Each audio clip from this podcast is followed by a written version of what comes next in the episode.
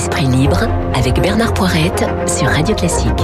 Les deux esprits libres de ce mardi matin, Cécile Cordudet, journaliste aux échos, et Christophe Barbier, journaliste tout court. Bonjour. Bonjour. Vous allez bien Oui. bah, je vois, ils sont là avec leur masque, mais ils sont en studio et je les en remercie. La loi sécurité globale arrive cet après-midi à l'Assemblée nationale. Ça va durer quelques jours. Il y a 1300 amendements, ce qui est peu et beaucoup à la fois, dirons-nous. Euh, Monsieur Ciotti, qui a dit qu'il allait la voter dès demain cet après-midi, euh, l'a vivement défendu euh, il y a 20 minutes sur cette antenne. Est-ce qu'elle est indispensable ou est-ce qu'elle est superfétatoire, cette loi Cécile Cornudet, dont il ne faut pas seulement retenir l'histoire de on n'aura plus le droit de montrer le visage des De policiers si, de- ou de des les- gendarmes en activité de les diffuser euh, à des fins militantes. En Attendez, fait, euh, il y en a qui veulent flouter. Oui, oui, oui, il y a un débat. le C'est pas, pas bon. encore complètement fini.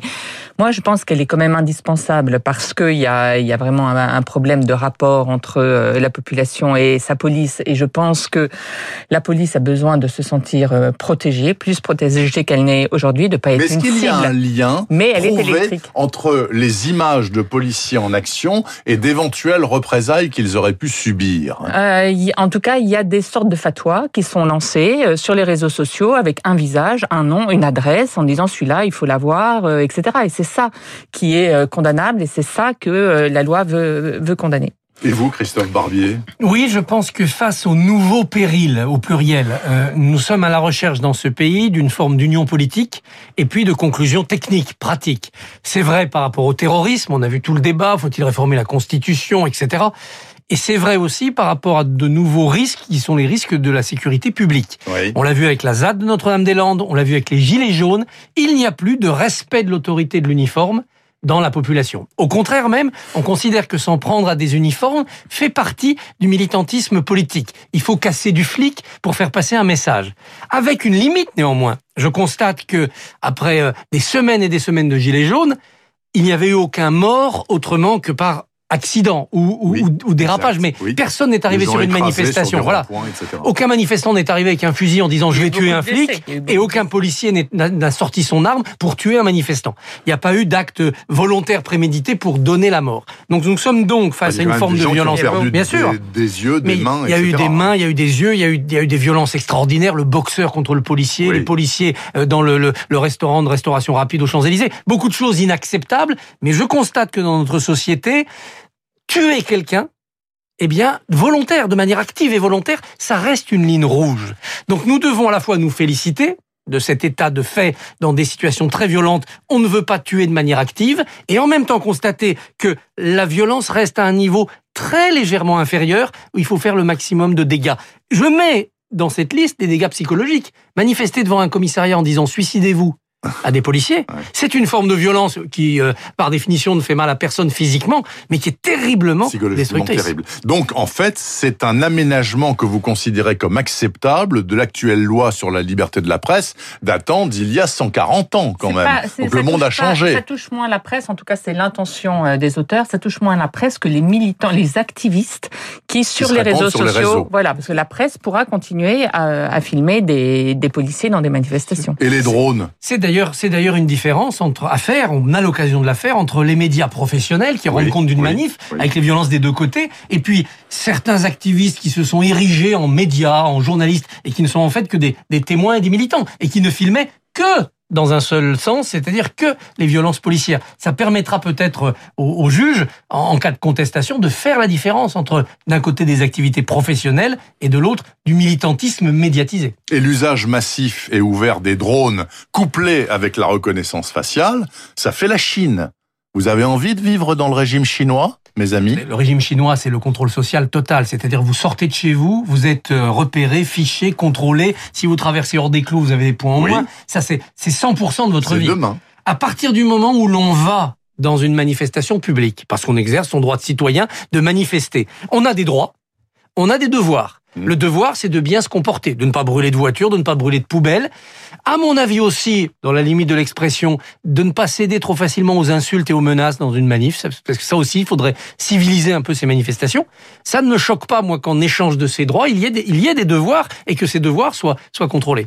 Le tout, évidemment, c'est que tout ça se fasse sous le contrôle de la CNIL, c'est-à-dire qu'on garde pas les images, qu'on fiche pas les gens au-delà d'une enquête nécessaire sur une manif qui a mal tourné, que ça ne reste pas inscrit dans votre mémoire numérique. Si vous allez à une manif, Cécile Cornudet, le drone qui va vous bah, filmer, vous, ça vous va? Au moins, au moins, c'est dans le débat public. Le, pire, je pense, c'est euh, ce qui était en train de s'installer quand même, c'est l'usage des drones un peu en catimini, parce que ça existe quand même déjà. Faut pas se leurrer dans les quartiers difficiles, euh, tout ça. Donc au moins, c'est dans le. On viendra à une manifestation en connaissance de cause. Bon. Parlons du vaccin. Bah, on a beaucoup parlé hein, depuis ce matin, mais j'aimerais bien avoir votre sentiment tout de même. Voilà, après Pfizer, donc Moderna, deuxième vaccin, 94,5% d'efficacité. On le garde au frigo, pas comme le Pfizer. Enfin, mhm. et peut-être après-demain, il y en aura un troisième. Il y, il y a le russe en plus, etc., etc. Est-ce que ça veut dire, selon vous, que les 8 milliards d'êtres humains, les pauvres, les riches, les noirs, les blancs, les jaunes, seront, seront tous protégés l'été prochain?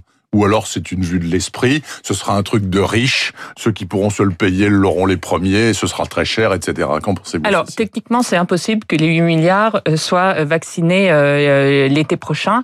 Après, il y a quand même, il y a toute une...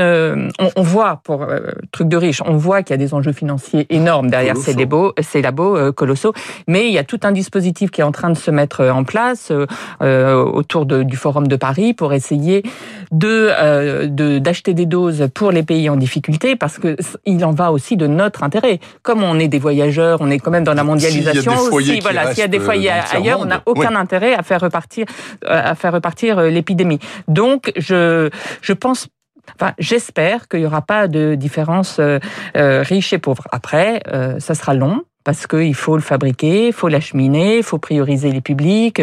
Donc je pense qu'on en a pour au moins un ou deux ans euh, de vaccination avant que le vaccin soit vraiment un outil général euh, efficace contre cette maladie. Christophe Barbier, vous faites de l'angélisme là sur ce coup-là ou pas? Je pense que c'est un des devoirs de la France d'être la vigie de cette égalité au nom de Pasteur, au nom de Hugo, il faut que la France se mette à la pointe de ce combat pour qu'il n'y ait pas de distinction riche-pauvre, mais uniquement une distinction entre ceux qui ont besoin d'un vaccin vite, parce qu'il y a un foyer d'infection, parce que ce sont des, des personnes fragiles, et ceux qui peuvent attendre le vaccin. C'est vrai au niveau de la planète, entre pays du Nord et pays du Sud, mais il se trouve que l'Afrique, pour l'instant, pour l'instant, et vous expliquiez tout à l'heure que c'est en train, hélas, de bouger, l'Afrique est plutôt préservée. Mm. Mais c'est vrai aussi au sein de nos sociétés. Il faut que dans nos sociétés, ça ne soit pas la ruée sur le vaccin, je peux payer, je l'ai, mais que l'État fabrique par un débat du consensus pour qu'on se dise oui, bien sûr, les infirmiers et les infirmières d'abord, peut-être les militaires et les, les personnels de l'ordre, les enseignants, parce qu'ils sont en contact de populations qui peuvent être contagieuses. Les vieux. Les vieux, encore que.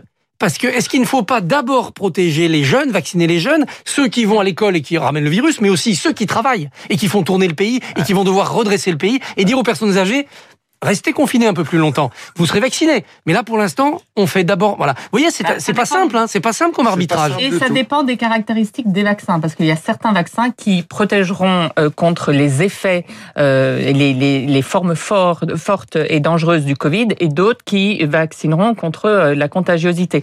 Donc, on choisit pas les cibles euh, comme ça à l'aveugle. Ce sera aussi en fonction des vaccins. Christophe Barbier, vous parliez du devoir de la France. Est-ce que c'est le devoir de la France et notamment de son président? Macron, c'est ce que j'ai cru comprendre en lisant les gazettes, d'être le héros et l'étendard de la défense de la laïcité et du droit à la caricature. Je pose la question parce que il est très très mécontent, hein, Emmanuel Macron, de la façon dont la presse anglo-saxonne, américaine, anglaise, canadienne, etc., a rendu compte euh, des dernières affaires de terrorisme liées aux affaires de caricature ici en France. Il dit mais ils comprennent pas ce qu'on est en train de faire et il n'est pas question du tout que l'on mollisse nous ici en France. Est-ce que c'est notre devoir, bien sûr. même seul contre tous, un contraire Erdogan et, tous les autres. Hein. Euh, les anglo-saxons comprennent très bien ce qu'on est en train de faire. Ils ne comprennent pas ce que l'on est. Et c'est pas d'aujourd'hui, ça fait 300 ans que ça dure. Ils ne comprennent pas notre manière d'être face à ces sujets-là. Donc bien entendu, le président de la République a raison de continuer le combat pour la laïcité. Donc, à l'intérieur de ce combat, une certaine forme d'expression du droit à la caricature, etc. Mais cette laïcité à la française, elle est notre trésor, elle est notre bien le plus précieux. Ne cherchons pas à convertir les Canadiens, les Américains ou d'autres à notre manière d'être, mais refusons de nous coucher, nous, devant une conception qui serait communautariste, forcément, puisqu'à partir du moment où on commencerait à dire bah, arrêtez de vous comporter comme ceci, comportez-vous comme cela, on finirait par renvoyer chacun dans ses communautés. Vous avez au Canada des policiers sikhs qui ont un turban dans leur uniforme, moi, j'ai pas envie que demain, en voyant un policier ou une policière française, je me dise ah bah tiens, c'est un policier musulman, c'est un policier juif ou c'est un policier bouddhiste ou sikh. Je pense que c'est la négation de l'identité française telle qu'elle s'est construite, au moins depuis 1789, peut-être de manière plus ancienne, parce qu'il y a déjà ça chez Montaigne et peut-être même chez François Villon. Et donc, gardons ce trésor-là. Ne cherchons pas à, à convertir la planète à cela. Faisons-nous respecter dans euh, la défense de cette identité, qui est plus qu'une identité. C'est une philosophie, c'est une manière d'être au monde. Nous savons que ce 21e siècle sera religieux, Malraux l'a dit avant moi. Courbons les chines, vous verrez que reviendront d'autres âges laïques où cette émanation de l'identité française elle illuminera le monde comme elle a pu le faire après le XVIIIe siècle. Que pouvez-vous euh, argumenter contre Vous êtes d'accord avec, avec, Barbier euh, Non, je pense que c'est vrai qu'il y a une différence dans le regard euh, du monde qui est porté sur la France entre il y a cinq ans, après les attentats Charlie, et ce qui se passe aujourd'hui.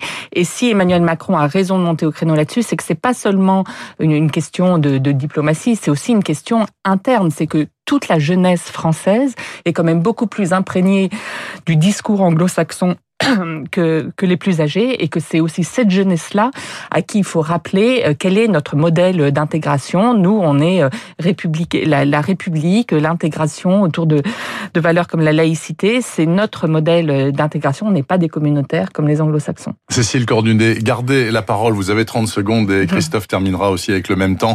Vous allez regarder Obama ce soir à 20h50 oh bah à la télé. va pas regarder euh, Obama en Bah, tout cas? Voilà, France oui, 2 a bien réussi. C'est pas tous les jours qu'il est à la télé son- française. hein. son Hein, c'est la seule Ouais. interview qu'il donnera en France. hein. 30 minutes, manifestement. On a vu quelques Avec extraits, François mais il faut, il faut voir euh, sur l'entièreté. Oui, oui, je regarderai. Mais vous espérez apprendre quelque chose en regardant Obama ou c'est juste pour voir un type qui a quand même un look pas possible? Oui, c'est c'est une école de charisme, Barack Ah oui, Obama, exactement. dans laquelle nous nous sommes euh, leurrés, parce que, rappelez-vous, on lui a donné le prix Nobel de la paix alors qu'il n'avait pas encore fait grand-chose. On peut pas dire que sous son double quadriennat, les grandes causes planétaires aient forcément Non, bien évolué. non, Son non. bilan est contestable. Le personnage, lui, ne l'est pas, tellement il est charismatique. Mais moi, j'ai eu la chance de faire mon service militaire d'abord, et ensuite de travailler pendant des années à l'Express alors qu'il dirigeait lire avec François Bunel. Oui. Alors je vais regarder François Bunel autant que Barack Obama. Ah. François Bunel défendait et défend toujours ce qu'il appelle l'exercice d'admiration, ce qui ne veut pas dire de la flagornerie, mais ce qui veut dire que face à des individus exceptionnels, des grands écrivains notamment pour François Bunel, il faut participer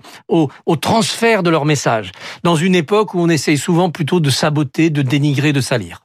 Merci beaucoup en tout cas à vous deux, Cécile Cornudet des Échos et Christophe Barbier d'être venus euh, faire les esprits libres ce matin sur Radio Classique.